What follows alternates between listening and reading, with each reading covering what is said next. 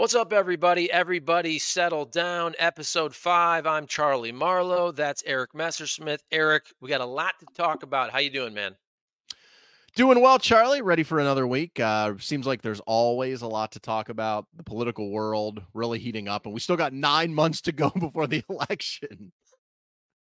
Yeah, so you know we're we're big time serious news and politics guys on this channel, of but course. we're at our Super core, serious. we're Yes. Speaking of super, we're sports guys, Super Bowl. But I think this wraps into the political conversation with Joe Biden not doing the Super Bowl interview for CBS. And you can say, oh, that's not a, a big deal. But I think we should wrap this conversation into some polling I saw from from the NBC News poll just about okay, so here's I'll I'll read you two of these. Having the necessary mental and physical health to be president Biden is down 23 points to Trump. Being competent and effective, Biden is down 16 points to Trump.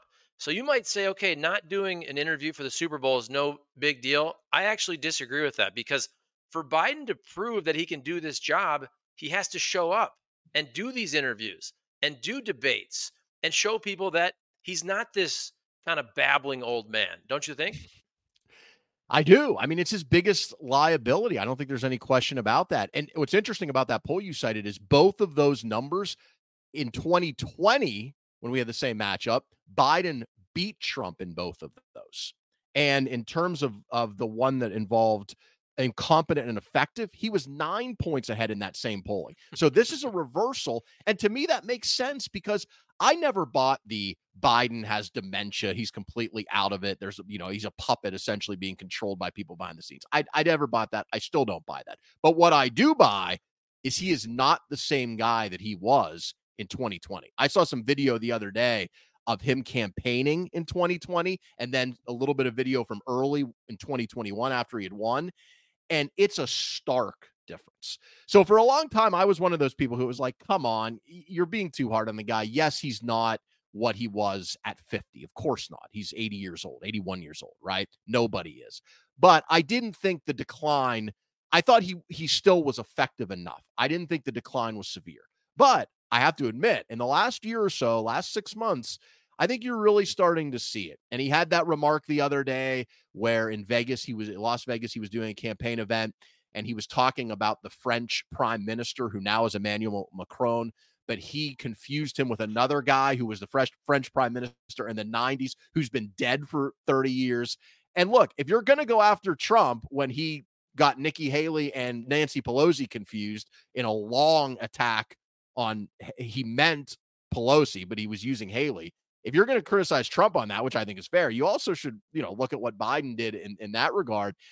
And with Trump, it doesn't happen as often. You know, he Trump's also pushing 80, so he's not the same guy he was, I don't think, in 2020 or, or certainly in the years prior to that. But it's really starting to catch up with Biden.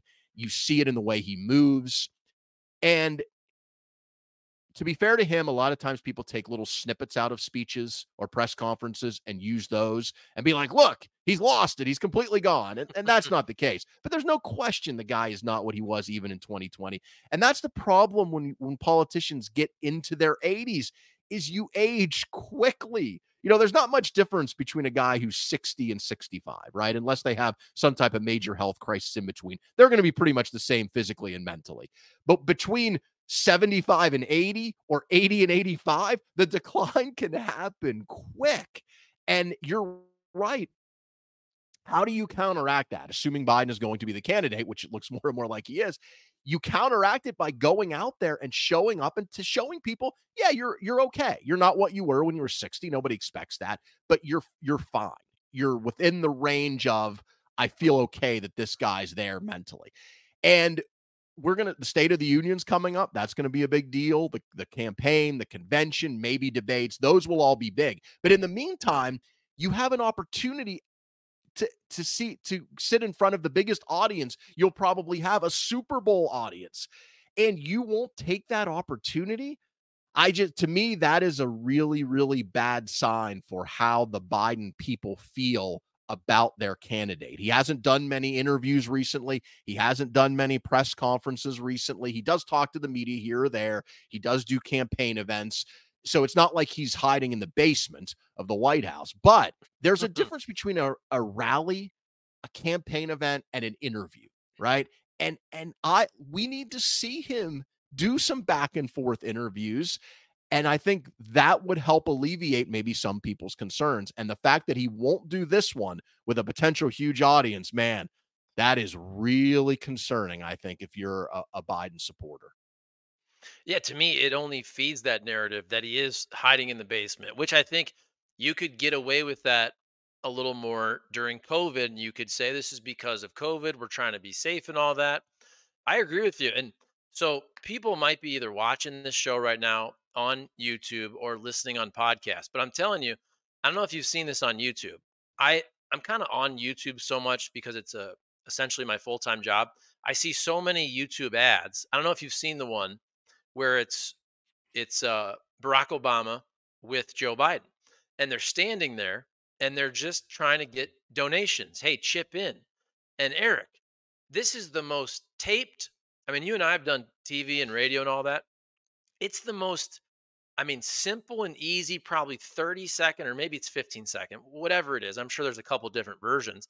And Obama says a sentence or two, Biden says maybe a sentence, Obama, it goes back and forth.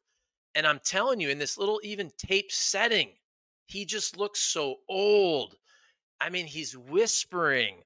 It doesn't look confident. And again, if there's ever a scenario where you can make it easy for a guy to just ping pong a couple lines off of Obama, he doesn't even look good to me in these in these super produced and recorded 30 second ads where he's trying to get donations. It's the eyeball test, and people see it and they know it. And look, is that the most important job of the presidency? No, the most important job of the presidency happens in things we can't see. It's in the situation room. It's in the in the Oval Office. It's on phone calls with your staff, with cabinet secretaries, with foreign leaders. When you have time to think things through, and you're not under the spotlight, and you're getting advice from people. In that regard, I think, you know, Joe Biden at this moment is probably okay. But that's not the entire job of the presidency. Part of it is getting out there and doing interviews and selling yourself and your candidacy and your policies and convincing the American people to to be mobilized behind your agenda. That's part of the job. And right now, he is not able to effectively do that. And, and part of the problem is presidential terms are four years. And as I said, the decline when you get older can happen very, very quickly. So he would be 86 years old by the end of his second term. And I mean, it's it's his biggest. We talked about this before. As the economy gets better, as inflation recedes, the stock market improves, the job market looks great. We had another blowout jobs report the other day. If that trend continues, it's a big if that's going to be less of an issue for him. And more and more, what it's going to be is immigration, which we'll talk about that later, and his age. It doesn't look like he's going to be able to do anything about immigration because it doesn't look like any bills are going to pass, and he doesn't seem intent to crack down on the border. So it it's going to be his age, and that's not going to get better. And the only way to counteract that is what we were saying: get out there and show people I'm fine. And yes, speeches are great. And the State of the Union, he did really well last year at the State of the Union. He'll probably do okay again this year. That's coming up in March. But that's not the same thing as being in front of an, eh, a person asking you questions and having to go back and forth. And he he has to display. Again, the expectations are pretty low. That's the good news for him. But he has to display a base level competency there, or it's going to be a major problem. And look, Trump's so unpopular, he could still win anyway. He could still win anyway. But he has to try to, he and his people have to try to help himself. And I think there comes a point where when we get into the summer, a final decision needs to be made. And he and Obama mm. and his advisors and the the, the grand poobahs of the Democratic Party, they need to come together and be like, look, are you up to this and can you do this for the stretch run? And a lot of the, that is going to depend on the polling at that moment, Trump's legal status. Is there a viable person who could step up if needed? But I think, and again, I want to be clear, I think Biden is going to be the nominee. I think Biden will will be there. And I think Biden has a pretty good chance to win at least 50 50, I think, despite all of these problems we're mentioning. But I think that is the moment at the convention, the weeks leading up to the convention. Biden himself and everyone around him is going to have to make a final decision. Are you really up for this? Are you really up for being out there pushing for and because surrogates can help, the vice president can help, Gavin Newsom can help, Obama himself can help. Money, he's going to have a ton of money. That's not going to be a problem.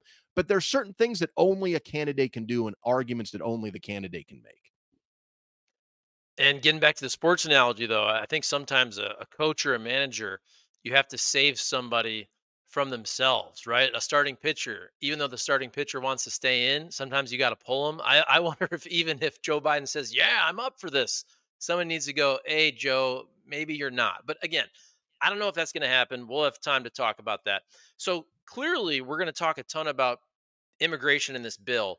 But let's let's finish up just because there's some immigration pieces in this NBC News polling. But let's I want to read off some of these to you and just get your get your take. I already told you and everybody about the um, let's see, being competent and effective, where Biden's down 16, having the necessary mental and physical health to be president, he's down 23, securing the border and controlling immigration, Biden is down 35. That's the biggest.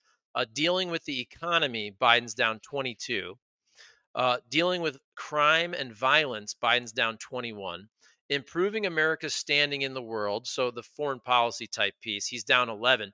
So the only questions that Biden is up, he's up 17 on treating immigrants humanely and hmm. protecting immigrant rights. Dealing with the issue of abortion plus 12. Here's the one I find funny, or maybe it's not so funny, but protecting democracy, Biden's only up two. So here we are. If if you're if you're in the middle and you truly believe, I think a lot of people in the middle believe that Donald Trump tried to overturn the election, you would think maybe that's one of Biden's biggest strengths. He's only up plus 2, which probably speaks to the point that hey, a lot of Republicans and a lot of Trumpers believe that uh, hey, what Biden did with the with the Hunter Biden laptop story, with the FBI, with with uh, big tech, and we had this conversation a couple weeks ago. I agree with you. I don't think it's the same, but it seems like from a political standpoint, if Joe Biden's only up two points on protecting democracy, people don't look at it as that much of a big deal as as maybe you and I and some others. And I think a lot of it is this polling now, we, as we become so polarized, more and more those individual questions reflect who do I like. And you see this with the economy. As the economy has gotten way better, Democrats and independents have increased, if you look at polling, their support of Biden on the economy as the numbers have gotten better. Republicans really haven't. And that just shows you that some of this is not about the issue or the data. Some of this is about whether you like the guy or not. Or and the age thing is part of that with Biden. Part of that is whether you think he's he's competent or not. Part of it is the rehabilitation that the the conservative media, some parts of it have done on uh, the rewriting of history, shall we say, on the kind of post-election period. Polling at this point, I take with a with a giant grain of salt when you get into some of these crosstabs because they can vary widely because the samples are so small in different poll. I mean, you could, for instance, you could ask some of these same questions and you get dramatically different results from poll to poll. But in general, there's no question that it's not looking good for Biden in a lot of these individual crosstabs. The question is, will it get better? Will it get better as things go on? And I think I've mentioned this before. The the blinking red light of danger for Trump is the question that you see in pretty much every poll of if he is convicted of a crime, particularly related to the post-election period, January 6th, trying to steal the election, will you vote for him? All the polling I've seen on that is Biden wins.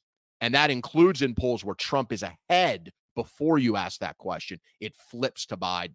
And that to me, and that's why Trump and his team, we'll talk about this later, are doing everything they can to push these trials until after the election. Because eh, part of it is Trump doesn't want to go to prison, right? Of course. But part of it is political. They know that if this trial comes out and people are reminded every day for weeks of the absolutely outrageous conduct of Trump after the election, and then he's convicted, it's eh, again, could he win despite that? Sure but it's going to be tough. It's going to be really tough. Well, let's just let's hit that right now before we get into immigration because I feel like we're going to talk about that bill for a long time. So the appeals panel rules against Donald Trump on the presidential immunity piece. So shocking, the president is not immune from criminal prosecution, which is pretty funny. Of course, of course. Wait, that's you can't. Are you do, sure about that? I mean, of course, you can't do just anything that you want. And then, so this is obviously, as you said, the federal election interference case. And then, so you had the potential March 4th trial date now suspended. And that's a big part of this because look, if it's the trial or the conviction, if this is the the piece that could truly swing the election, which I believe it could, I think you do too, and you just read the polling based on that. So this was a a loss for Trump, but when do you think this trial will actually take place? I think the odds um, after this ruling yesterday that it will happen before the election went way up. And it, this ruling, because it was unanimous, because it was really uh, just completely trashed the, the argument, which really was, it was, it's an absolutely ludicrous argument. What I mean, whether you support Trump or not, whether you think January 6th was a big deal or not, to argue that the president of the United States can essentially do anything they want which and not face legal consequences unless they are con- impeached and convicted is insane. And the line from the trial, I mean, the, the back and forth from the the argument on this that happened a few weeks ago that really summed it up was one of the judges asked Trump's lawyer if the president ordered SEAL Team Six to assassinate his political rival, are you saying he couldn't be convicted of a crime? And the lawyer said, well, if he's if he's impeached and convicted, then yes. And she's like, well, what if he isn't impeached? And basically, the lawyer admitted, well, then no. He could, and that is just crazy. I mean, come on, like that is because you're you're essentially saying that the president could do anything he want, and as long as the Senate didn't convict him of impeachment or he resigned before they could, that he wouldn't couldn't be charged with a crime is crazy. So I'm glad they struck this down. They struck it down in a unanimous vote with overwhelming language. Eh, one of the quotes, this this quote I thought was the best one from the from their opinion. It would be a striking paradox if the president, who alone is vested with the constitutional duty to take care that the laws be faithfully executed, were the sole officer capable of defying those laws with impunity. And that's I mean that just sums it up right there. The Supreme Court I, is is not going to side with Trump on this. The question is, are they even going to take the case? And that is the thing to watch in the next few weeks because if they don't take the case, then this tr- this thing's going to trial pretty soon. If they do take the case, then it, it could push it back into the summer. And at that point, you get into could Trump and his lawyers find a way to delay this thing long enough to get it past the election? But I, I think at this point, it's very likely he goes on trial before the election. And that's really, really bad news for him. Okay, let's talk now about this uh, immigration bill. Right before we jumped on and uh, started recording here, I saw this tweet. It was a video from James Lankford, who is senator from Oklahoma, Republican, and he basically said, folks can go to X or Twitter, whatever you want to call it, and see this. He said, "Look, I talked to a very prominent pundit on the Republican side, and he goes, if you push for any immigration bill this year, we're going to come after you. So so basically, and this is obvious, but they want to run on this. And this is where to me two things can be true at the same time. I'm I'm all about the devils in the details. It's all about the nuance. These two things can be true. Joe Biden has been absolutely terrible on the border for the last 3 years. That can be true. And also the Republicans should probably pass this bill and it would improve the border for the next, well, a long time, but obviously right now, and that they're doing it for political reasons because Donald Trump wants to run on Biden being so terrible at immigration. Both of those things can be true. You're absolutely right. And they are true. And there's a lot going on here. It, look, the president does have powers, some executive authorities to limit migration into the country. And Biden has not exercised a lot of those authorities in the same way Trump did. But remember, people were still coming across the border and showing up at the border during the presidency of Donald Trump in pretty large numbers until COVID hit. Once COVID hit, obviously all around the world people were had a hard time traveling we we had an expedited authority called title 42 that allowed us to just expel people as soon as they cross during COVID. That since the courts since have have uh, eliminated that protection. So it's not like there was no illegal immigration under Trump. It was much better. And the reason there wasn't zero illegal immigration is because it's not just about the president's executive authorities, it's about the law. And the law on immigration hasn't changed in a major way since the 1980s. I think it was 86. Ronald Reagan signed an immigration bill. We're going on 40 years. We haven't been able to come together. And this bill that is going to go, we're recording this on Wednesday, it's going to go down to, to defeat by the time you hear this in the Senate. And it's probably, you know, never going to be resuscitated. This isn't perfect. It isn't the way I would write it up, but is it better than the status quo? Absolutely. I mean, this bill would end catch and release for adults. It would reform the asylum system so that everyone would have an asy- their asylum claim processed within six months. Right now, the biggest problem we have at the border is people show up, they claim asylum, which people have the right to do, and then they're given a court date to appear in five, six, seven years, and they go into the interior of the country, and who knows if they ever show up? Probably not. That's insane. That is an, an insane system. This would this bill would make it so that adults would be would be in detention and supervised up until their asylum hearing. We know most asylum cases eh, people lose. I think it's upwards of 85%. So they would then immediately be deported. There would be no take a bus to New York City and have a court date in 6 years. That would not happen under this bill. They there would be an automatic shutdown when we hit an average of 5,000 people a day. We've been over that for months. The border would be shut down immediately if this bill passed. It would raise the standard for asylum. There would be money to combat fentanyl, money for cities to deal with the migrants who are here right now. There are so many good things about this bill, which is why you saw the Border Patrol Union, who, if you follow them on social they, media, they they hate Biden. They endorsed Trump in 2020. I'm sure they'll endorse him again. They can't stand the policies of the Biden administration when it comes to the border. Their union endorsed this bill, saying it's not perfect, but it's way better than the status quo. And we know a lot of Republicans secretly would support this bill. James Lankford, who negotiated, who you mentioned, is not some moderate. He's not a liberal. He is a pretty hardcore conservative from Oklahoma. Republicans would have supported this bill in large enough numbers that it would have passed both the House and Senate were it not for Donald Trump coming out so strongly against this bill because because he wants this for an election year issue. And it's it's really sad that our politics are like this, but that, you know, I guess I shouldn't be surprised right now.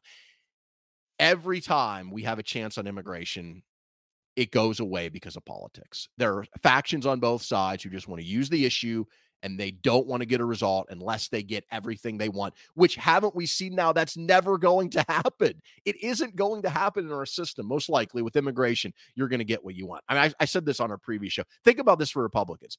Like one of two things is going to happen. Either Biden is going to win again, in which case he will have no leverage. You will have no leverage over him to negotiate a deal. You have leverage right now because he knows this is killing him politically. If he wins reelection, you will have no leverage and you're not going to get a deal this good, not even close.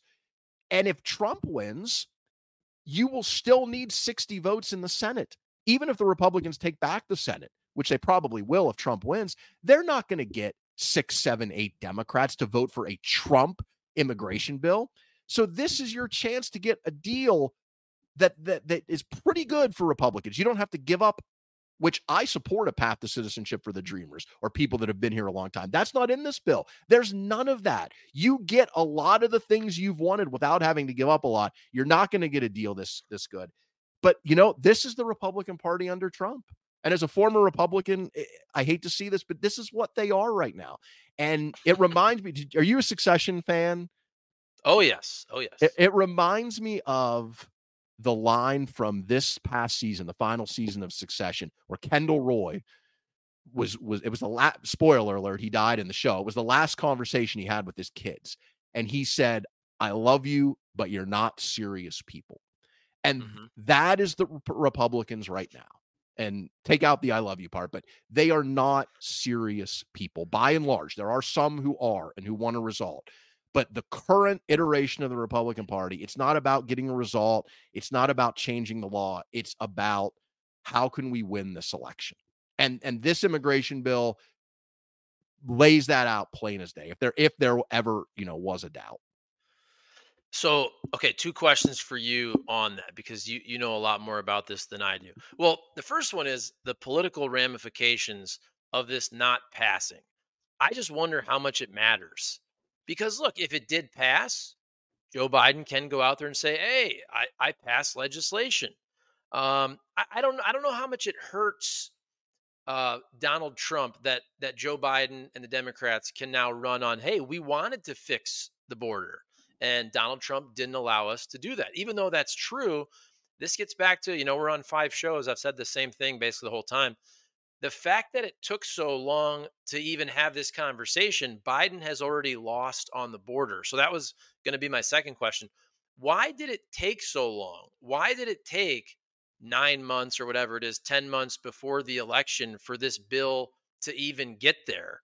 I mean, it, it seems like I, I, know when Biden took over, you're right in the heart of COVID and all that, and the borders back open, but still, look, I, I think I'm pretty reasonable in saying, oh, okay, well, why did it take so long for you to take this seriously when, I mean, Republicans ran on this going back, I mean, many, many elections ago, but certainly in the midterms they were talking about immigration, immigration, immigration. Now they didn't win.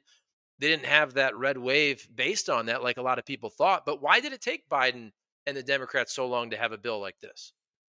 Well, I think it's politics. I mean, look, Biden and the Democrats, they wanted when you know this administration came into office, they wanted the kind of immigration deals that have been proposed in the past and that failed under George W. Bush, under Barack Obama, and, and they got close, but they couldn't get over the hump. And those deals generally were border security in exchange for legal status for the people that have been here a long time and the dreamers who were brought here as children and and some more visas for people because one of the the backdrops to all this immigration fight that we don't even talk about much but is is really important is look i'm i'm totally against mass illegal immigration i think it's a disaster for our country and i have a lot of criticisms with biden for that but immigration in general, particularly legal immigration, we need more of that. The birth rate of people in the United States continues to go down. We're having fewer and fewer kids. We we in order to, you know, fill the jobs we need in the future, we're going to need more immigrants. And so immigration should be that should be the deal. Right? That should be the deal. More legal immigration, take care of the people here a long time, but in exchange for that, we lock the border down and we change our asylum laws so that people who, are claiming asylum can't just hang out in the country, which is part of what this bill would have done. That should be the deal. But the problem is we never get there. And so I think the Biden administration wanted to make that deal. It wasn't going to happen. But then the situation got so bad. And Governor Abbott, to his credit, I think it was a great move in Texas, started sending migrants to other parts of the country.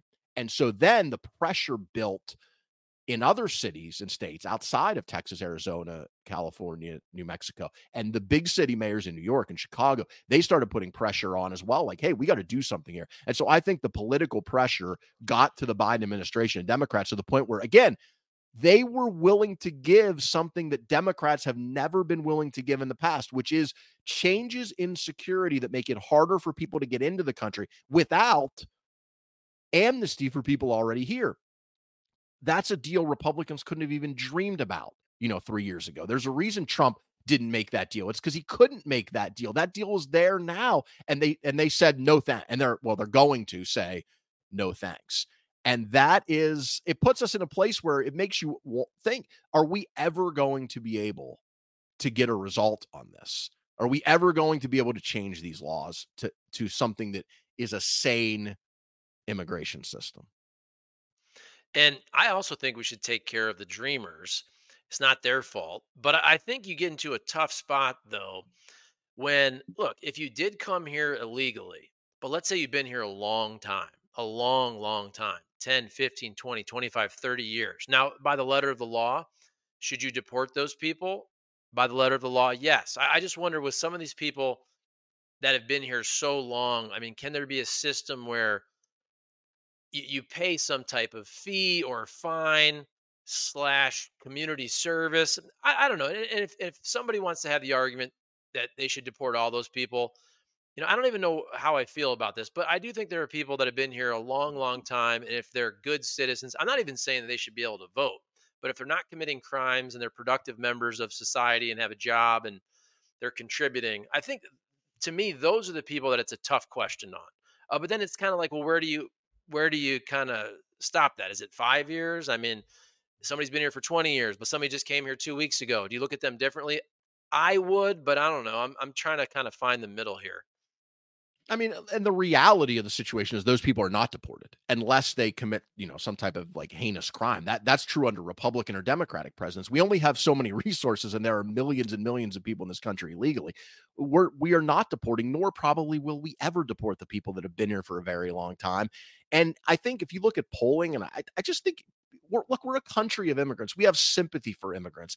And I don't think we're ever going to, nor should we deport people that have been here for 10 or 20 or 30 years, who have made a living, who have contributed, you know, through payroll taxes to Social Security and, and Medicare and and have children and oftentimes who are US citizens. And I think that again, that's the deal. That's the bargain. But I understand Republicans saying, I'm not going to give you that unless we also get border security so that we make sure that the next wave of people can't get into this country in large numbers. I think that makes perfect sense. And that's a deal that has been negotiated back and forth again over the years. It's been on the table here or there. And both parties are to blame. I want to be clear on that. But when you have those deals, and this is the latest example of, of the deal that's going to be killed here recently, it's Republicans who kill it.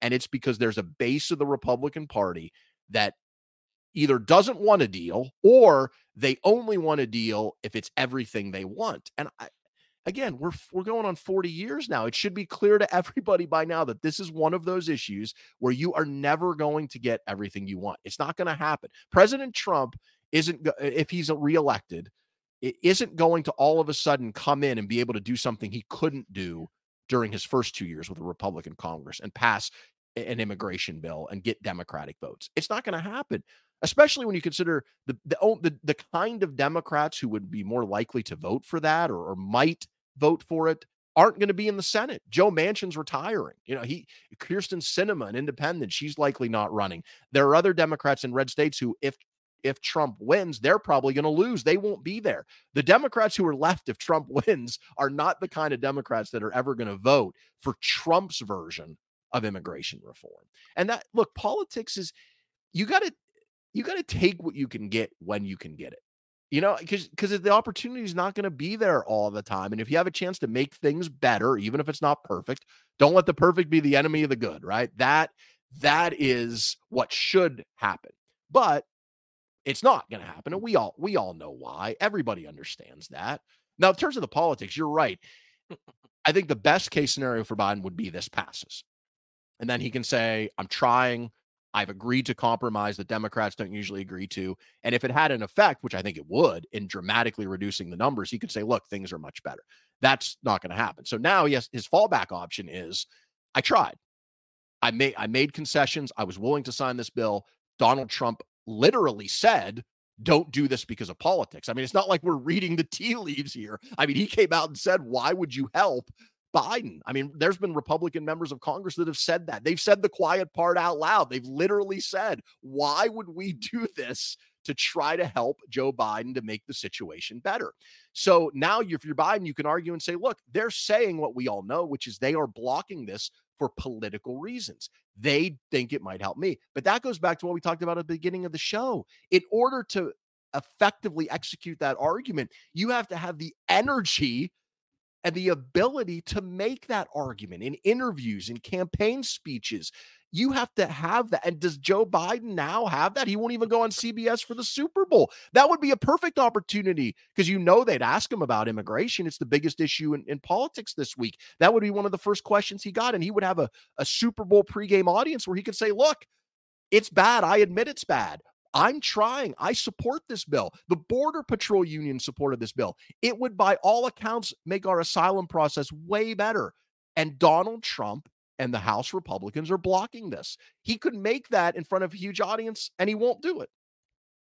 And this gets back to our our sports analogy, where look, I, I think they should pass this. I think it makes sense. I think the country will improve. I think the border will improve if they pass this. However, as I'm thinking about it strategically, or as George W. Bush called it, strategery, I think it's I think it's the right political move. I hate to say that, but look, we have to talk about these things in in two different uh, on two different avenues.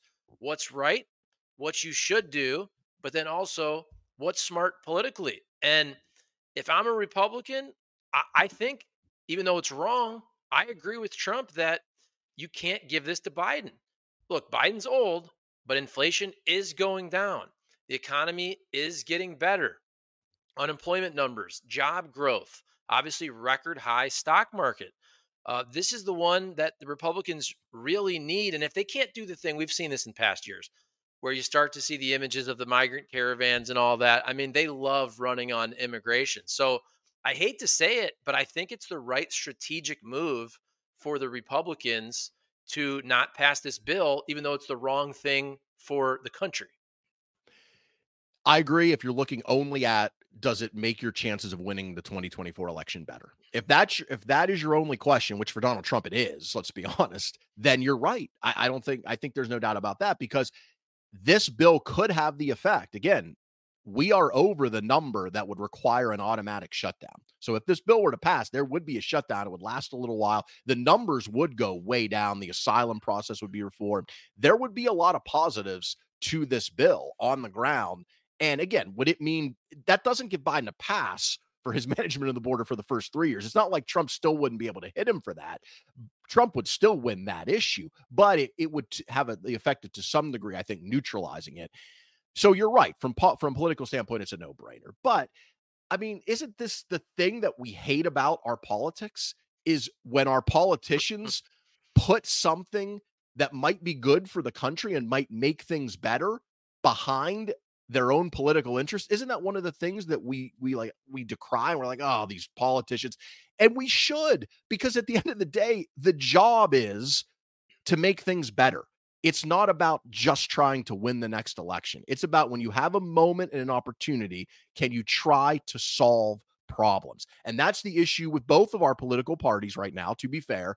They are they are controlled to a large extent by their extremes by their their bases, by the the donors, the small donors in a lot of cases who will give them the money month after month, who aren't representative of the general public, and they are oftentimes unwilling to say to those people, "You're wrong. We have to try to make things better when we have an opportunity." And that is what we hate about our politics. And although it happens in both parties, it is worse on the Republican side right now. It is it is worse. Most of the time when there are compromises to be had, the Democrats are willing to do it at the end of the day and the Republicans aren't. Not in every case. And that's why I say and, and you see this with the the problems they have getting anything done in the House. The Republicans aren't serious people. And that is why Biden, that's one of the biggest things Biden and the Democrats have going for them is people recognize that. And that's why that's one of the reasons there wasn't a red wave in 2022 is because people people didn't love Biden in 2022 like his numbers are a little worse now but they weren't good then. He was very unpopular then and historically presidents get crushed in their first midterm. But the reason it didn't happen was because people looked at the alternative and they said nah there's too much crazy. There's too much chaos there. And that is still by and large the Republican Party in 2024. And it's why, despite his 37% approval rating, Biden has a coin flip chance, you know, to win reelection. And this is where now you talk about the strategy for the Democrats. Think about just top of the ticket and down ballot, how it affects all that. If if you're saying, look, economy is improving, you know, abortion is obviously a positive issue for the Democrats. And the fact that, let's be real, the Republicans are not being serious people or serious politicians when it comes to actually passing legislation and actually trying to fix the border.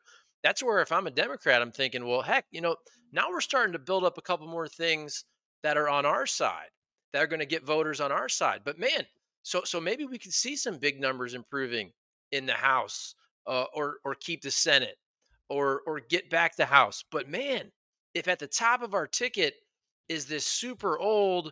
super unpopular guy whose approval rating is is at a record low and this this kind of goes back to the no red wave in 2022 even though Donald Trump wasn't on the ballot he was and part of that was a referendum on Trump and the hand-picked candidates in January 6th and so Trump was a negative for the party really he's been a negative in elections ever since 2016 But if I'm if I'm a Democrat and I'm thinking, man, we're starting to to build up some wins here, but if there's no enthusiasm for Joe Biden whatsoever, are we going to start getting hammered on some other stuff? And in the House and in the Senate, when maybe we could have wins there, if we just had anybody who just had a normal approval rating, just kind of average, not just like absolutely piss poor like this it's going to it, look it's it's one of if they lose it'll be one of the decisions people look back on and they'll say why did biden do this if he wasn't up for it and again it doesn't matter so much that he doesn't do this stuff now but it's going to matter a lot and that's why the super bowl thing was so concerning because that's such a no-brainer once you get really into this election season the spring and summer, it's not going to be enough to just spend a lot of money hitting Donald Trump. It's not going to be enough to just depend on his trials and, and some of the unpopular things that are going to come out there.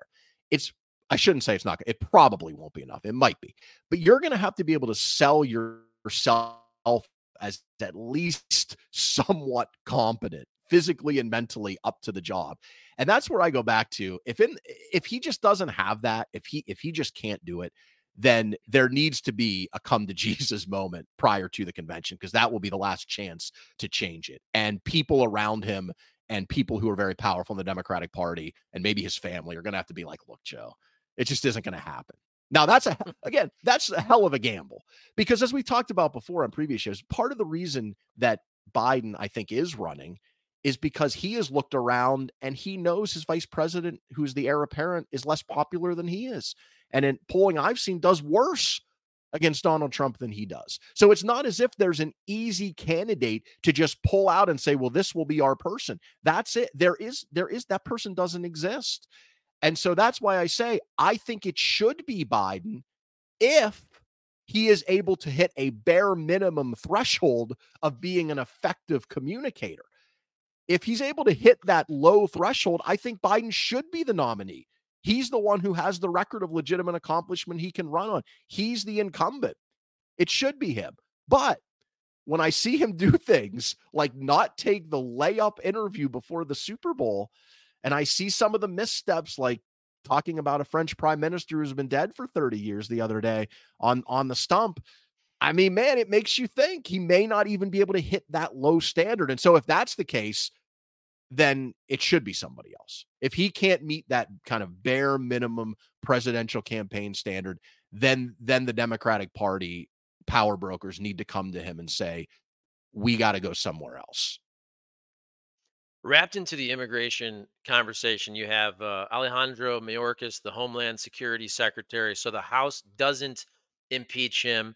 I saw this tweet from Tom McClintock, who is a Republican congressman from California, and he tweeted out, "I think Mayorkas has been a disaster for this country, uh, for the country. I think that the open borders policy has placed our nation at serious risk. The problem, though, is doing a bad job is not grounds for impeachment under our Constitution. So it gets back to what I said earlier, where two things can be true, which is Mayorkas has done a terrible job on the border, and yet still he shouldn't be impeached just because he's bad at his job. Now, maybe should he step down or should he be right? I mean, that's a different story, but I do think we're starting to do the political impeachments. And look, when I make this argument, well, Trumpers are going to say, well, you guys, you know, Democrats impeached Trump for for all this stuff, and I'm thinking, well, it was withholding U- Ukrainian, uh, you know, funds there. That's pretty serious to have an investigation into into Hunter Biden, your uh, political opponent's son. I don't think that's a misdemeanor. I, I think that's worthy of of the impeachment. And then the other one was for January 6th. To me, those aren't misdemeanors, but Trumpers look at it differently. And now it's just like we're impeaching. Hey, you impeach me. I'm going to impeach you. Again, Mayorkas hasn't done a good job, but you can't just impeach everybody that sucks. Yeah, exactly. Eh, I mean, I, am a political nerd, so I'm reading a book right now about James Madison, which is a fantastic book, by the way. I mean, he's like the. I mean, Madison's probably more responsible from the Constitution than if you, if you were saying like who who is the most responsible for our Constitution. It's probably Madison. You know, you can make an argument for other people, but the, and as I read about this stuff, the idea that, that our founding fathers would have supported you impeaching someone just because they were bad at their job. I mean, they specifically rejected that. So if you believe he's bad at his job, that's not a reason for impeachment. if you read the articles of impeachment and, and the arguments Republicans make, they essentially wanted to re- remove Mayorkas from office for doing what the president wanted. He was following the policy of the administration. Now, you may disagree with that policy, and I do to some extent, especially on the border, and that's fine. But that is what elections are for. Because guess what would happen if Mayorkas was removed from office? The next person would come in and do the exact same things because they're following the orders of the person who was elected to run the executive branch. The legislative branch does not have the should not have the right to impeach and remove people simply because they disagree with policy outcomes or the way that the executive branch is conducting itself. That that's eh, ridiculous. It's it's again it goes back to you're not serious people and that this impeachment would have gone nowhere in the Senate. The Republicans in the Senate would have no Democrat would have voted for it, and most of the Republicans, I don't think, would have voted for, to convict him anyway. But uh, in terms of, but you make a larger point about the kind of double standard, and I think that is to me one of the most frustrating things about the the MAGA movement for me personally is this idea that because the outcomes are unique which they are with Donald Trump. No president has ever been impeached twice. No president has ever faced any criminal indictments, although Nick Nixon might have if Ford hadn't pardoned him, let alone 91. So people look at that and say, well, it's it's lawfare against Donald Trump. It's trying to use the the government or the courts or the political process to overturn the election without looking at the other side of it. Okay, Trump did unique things. like the reason he is facing unique consequences or the prospect of unique consequences. Because remember, he never got convicted by the Senate. We don't know if he'll get convicted in a trial. There's the, uh, by the time you listen to this, there's going to be that 14th Amendment case, which we can talk about before the Supreme Court. But the reason these things are even brought up is because of Donald Trump's actions. So people want to say, well, these unique consequences he's facing are really bad and and they shouldn't they shouldn't be happening without acknowledging that the reason we are even here is because of the unique actions of Donald Trump that got us here. And and that is why the whole uh, double standard argument to me is just it gets Trump off the hook for the actions and makes it look like the only reason people are bringing this stuff up is because as, as if Donald Trump never did anything that would like no his conduct was perfectly fine after the election you uh, you can argue whether or not it's illegal and we'll have those arguments and they'll they'll literally have them in a court of law this summer. But what you can argue is it was bad. Th- that it was bad. It was it was not in the tradition of america. It was outside the bounds of what a president should do. What should the consequences be? Well you know we'll let the courts decide that. But that to me is just my fundamental frustration with a lot of people who who support Trump when they make that argument is it's as if he did nothing. He did nothing wrong and is mean Joe Biden and you know the mean attorney general going after him. And that and that is just simply not true. And this is where the details matter. So this is my first time doing a YouTube channel that's that's largely political. And I knew this going in. The comments you get when you talk politics, man, they're they're a different level than when you're doing a sports channel, whatever. There's there's a yeah. different level of anger and I don't even say violence, but but so a lot of people are coming in and you got Trump people and and I honestly want those people. I don't want them to just go away. I want I want them to watch our videos.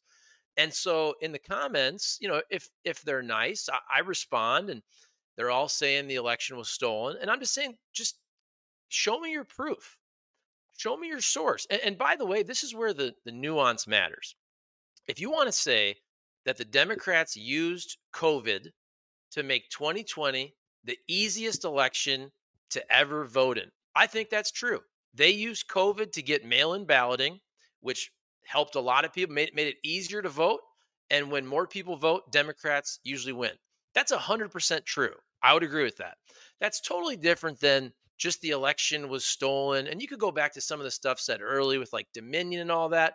At this point, show me the proof because i'm thinking now so every election you win is is free and fair and every one you lose is rigged and a fraud as if democrats could never win an election ever you know democrats can no longer ever right. win fairly despite that's just impossible despite the fact that Democrats on the popular vote margin have won every presidential election since 1992 except for one. George W. Yeah. Bush in 2004 was the last, the only time in the last 30 years that a Republican won the popular vote. And so the idea that a Democrat couldn't win absent these is is ridiculous. It's also ridiculous because I, I mean, I, I part of me hates to even have the argument eh, because it's in a way it's it's justifying when you when you even go back and forth with the most ridiculous stuff, you almost elevate it to the point of like it's a legitimate debate. And if you just like I was alive then. I remember what happened. We had a deadly virus that was killing it ended up killing a million people. We had no vaccine at that point. And so states around the country, red states, blue states, purple states, they changed their election laws to varying degrees to make it easier to vote. That is true. And in some states, I will I will give Republicans credit for this. There is a, a sliver of a legitimate argument of did every state follow the right process in making those changes? And should we have made those changes? And what changes should we make in the future? Those are totally legitimate arguments. Absolutely. But courts looked at all of these things. And a lot of those changes that were made in 2020 are still in the books for 2024. So is 2024 going to be illegitimate if you don't get the result you wanted? Not to mention the fact that what about all the down ballot races? Republicans outside of the presidential race did okay in some elections in 2020 do those were those legit, elections legitimate? What about the ones the Republicans won? Were people only cheating at the presidential level and they weren't cheating in, in other races? It just, not to mention all of the arguments about any kind of cheating have been so thoroughly debunked, and many of them are just so laughably absurd that they're not really even worth eh, uh, justifying, you know, with a back and forth. And that is why, again, that is why the January 6th trial matters. The the post, uh, not just January 6th, the, the post election conduct. That is why that trial, out of all of Trump's various trials, that is the most important one. And that is the one that he desperately wants to push after the election.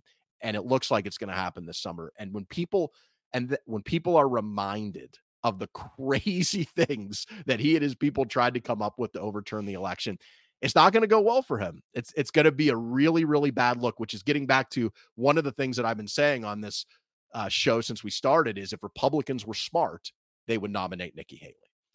She right now, if you look at the polling, there's not a ton of difference between Haley and Trump against Biden. It's pretty similar. They do roughly the same. Um, although there is there are some polls where Haley does better, which she always points out. But overall, it's roughly the same. But Nikki Haley's not facing a criminal trial this summer for trying to overturn an election, and Donald Trump is. And that matters. That matters to the kinds, it doesn't matter to the people who are already, you know, in the MAGA movement, but it matters to the kinds of voters that are going to decide the election in Wisconsin and Michigan and Pennsylvania and Arizona and Georgia. And Haley would be a much stronger candidate because she she's not going to have to deal with that. So we're getting close to the end here. I have to be honest, you know, you, you pay much better attention to all these uh, comings and goings in politics, especially now that the NASCAR season has started. So I'm having to even focus more attention on That's NASCAR. Right. We had the clash. Daytona 500 coming up. Daytona coming up in a couple weeks. So let's end it like this. And you wanted to mention the uh, the timing of when we release this podcast will matter, obviously, with that Supreme Court, with the Trump kicked off the ballot, Fourteenth Amendment. But what what else is uh, is catching your eye here in the political world over the last uh, few days, or since we talked last week? Well, that'll be the big thing that we're recording this on Wednesday, the seventh. By the time this gets out, the, the Supreme Court will uh, have have had that hearing. That'll be on Thursday, the eighth, and that's the Fourteenth Amendment case, and that is uh, the case that is Colorado Supreme Court voted to not have Trump on the ballot because they say that he incited an insurrection under the 14th Amendment. The Supreme Court's looking into that. They'll probably make a ruling in a few months most people assume, and my guess would be in one way or another, the Supreme Court's going to overturn that decision and Trump will be allowed on the ballot. And look, there's always the law, which I'm not a uh, although I'm nerdy and I read these books about, you know, the origin of the Constitution, I'm not a constitutional scholar and this gets really deep in the weeds of the law, right? So I in terms of the law, the 14th Amendment, for people aren't familiar, by the way, it's one of the amendments we passed after the Civil War.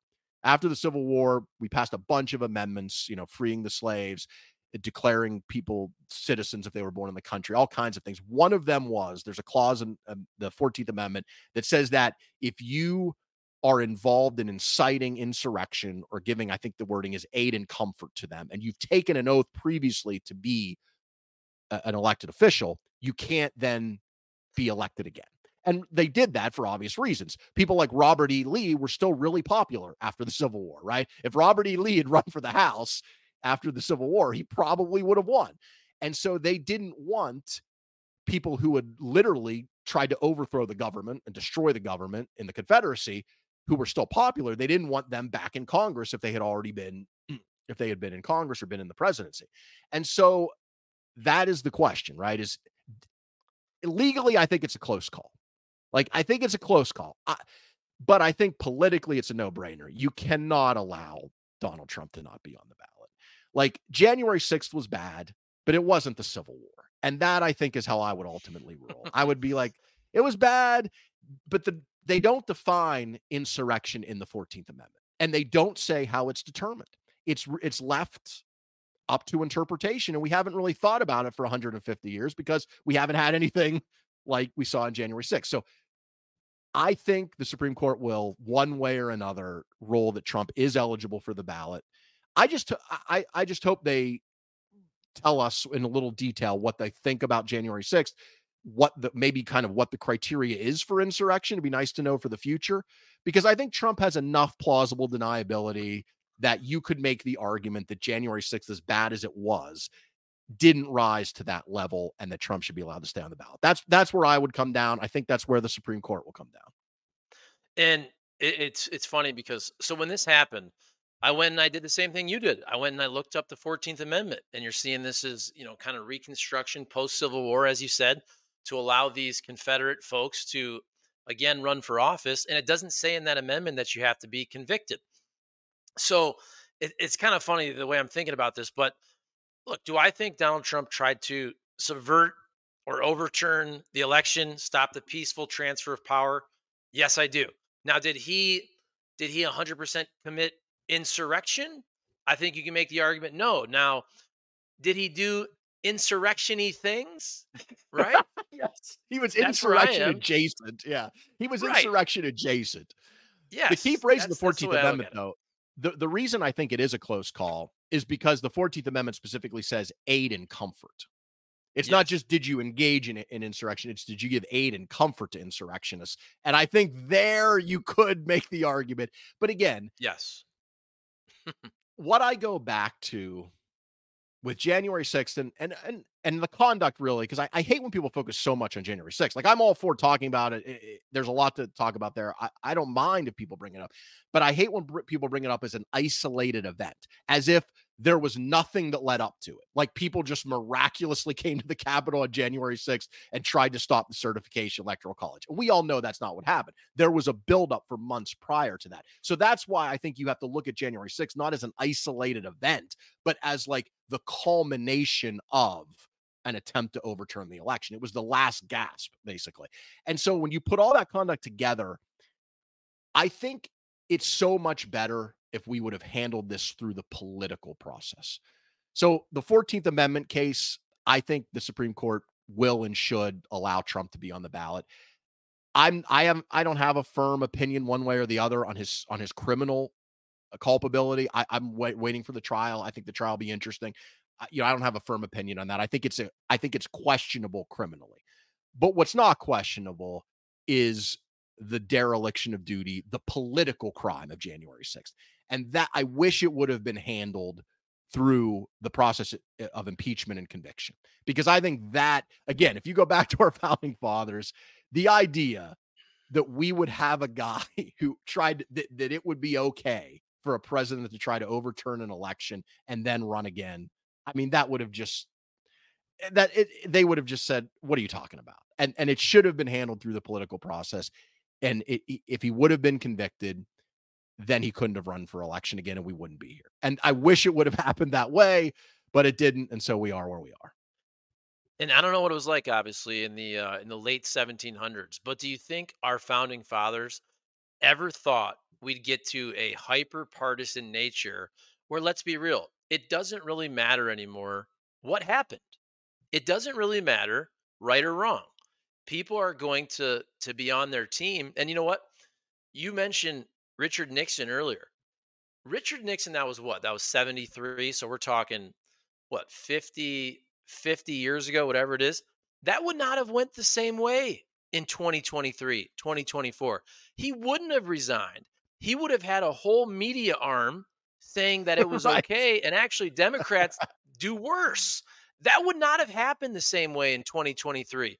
He would have dug in like Trump does. I mean, like we are with this hyper partisanship. So I don't know. I think I think back in the day, the founding fathers probably thought, you know what, at the end of the day, the, the people will speak. The people will will vote accordingly and do the right thing. I don't know if we're there anymore. no, we're that is what that is the thing that I'm most scared about. You know, look, I, I am not as alarmed about the democracy threat as a lot of people. I have concern. I want to be clear. Like I am concerned about it. But I don't think we have an eminent danger to lose our democracy because I think we saw the stress test in 2020. I mean, look, in a way, if you're looking for the silver lining of Trump trying to overturn the election, which I always look for the positives, we held up. Like the courts did their job. They threw out his ridiculous. Mike Pence did his job. We've since changed the law.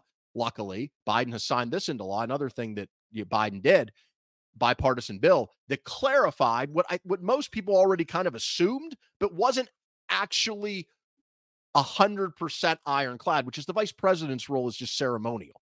He, the vice president doesn't have the power to just say, no, I think the election was stolen. I'm throwing all this out, which is what Trump wanted Mike Pence to do. So we've changed that law. We've ma- we've raised the threshold for uh, Senate people in the House and Senate trying to disqualify a state's electors. I think it's two thirds now. On January 6, 2021, it was only a majority, which Trump tried to get the House and Senate to, to do that, and that failed. So we, in a way, and going through this 14th Amendment thing, I again, I even though I wouldn't kick Trump off the ballot, I think it's important we have that case. I think it's important the Supreme Court give us a ruling. And I hope they give us a, a detailed accounting of that.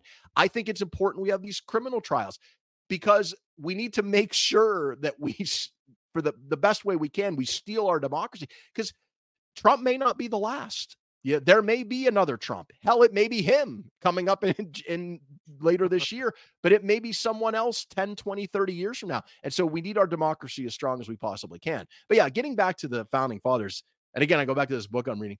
Like, I don't know, like 1800, I hate to be nerdy here, but 1800, we had a tie in the electoral college.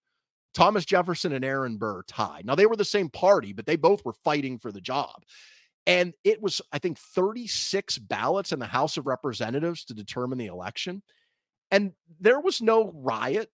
You know, there was no like they they went. It was about as acrimonious as, as something could be, and they went through, and ultimately it was resolved, and Jefferson became president. And I'm thinking, like, if stuff like that happened now, what would happen? Would there be riots in the streets? Would there be armed people showing up at the Capitol? It, this hyper partisanship, it, it is really scary, and it it'll it's a no brainer that again, it's weird to even say this. When the results of the election are certified, if the courts don't find that there's anything improper about that, we should all just accept that, regardless of if our side wins or loses the idea like that just seems like a base level. If you if you said what is kind of the democracy 101, right? What is the very bottom level that a democracy needs to achieve to be considered a democracy? That would be one of the first things. When you have an election, if there's no proof of illegality and you can't overturn it in the court, when that's certified, it's over. And you move on and you have the peaceful transfer of power. And that we're even debating that, questioning that in any way in 2024 is is concerning. Well, that's the thing. Whether you think it was an insurrection or not, Donald Trump was, was already the one guy who did not allow, for the first time in 250 years, the the peaceful transfer of power. However you want to label it, you know that did not happen like it did in, in previous years. You want to end on that? You got any more news and notes you want to throw at us before we wrap up? No, let's end on that on that encouraging note. Love it. Love it. Great stuff, Eric, as always. And uh, we'll get this out either Wednesday night, Thursday, and there's a lot happening, and things will change and all that. But uh, man, it's a fun year. There's always a lot going on. Appreciate it as always.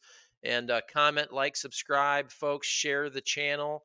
We're seeing some growth in the numbers and all that. We're starting to add subscribers.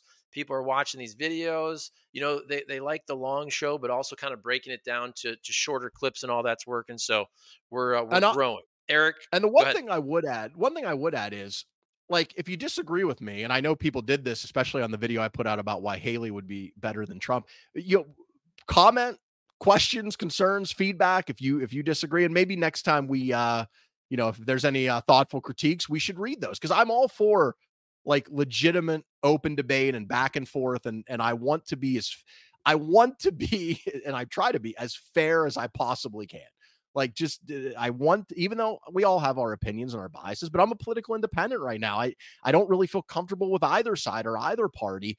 Uh, and and so I want to I want to see those those questions, and if people want to go at me and you know have some things they want to they want to say in defense of Trump, you know, let's do it, bring it on, and we we can talk about it maybe next week. I like it. Yeah, I'll start clipping some of those off too if I see some good ones. So good call there. All right, Eric, appreciate it, man. Have a good uh, rest of your week. Always a pleasure, Charlie. All right. See you guys.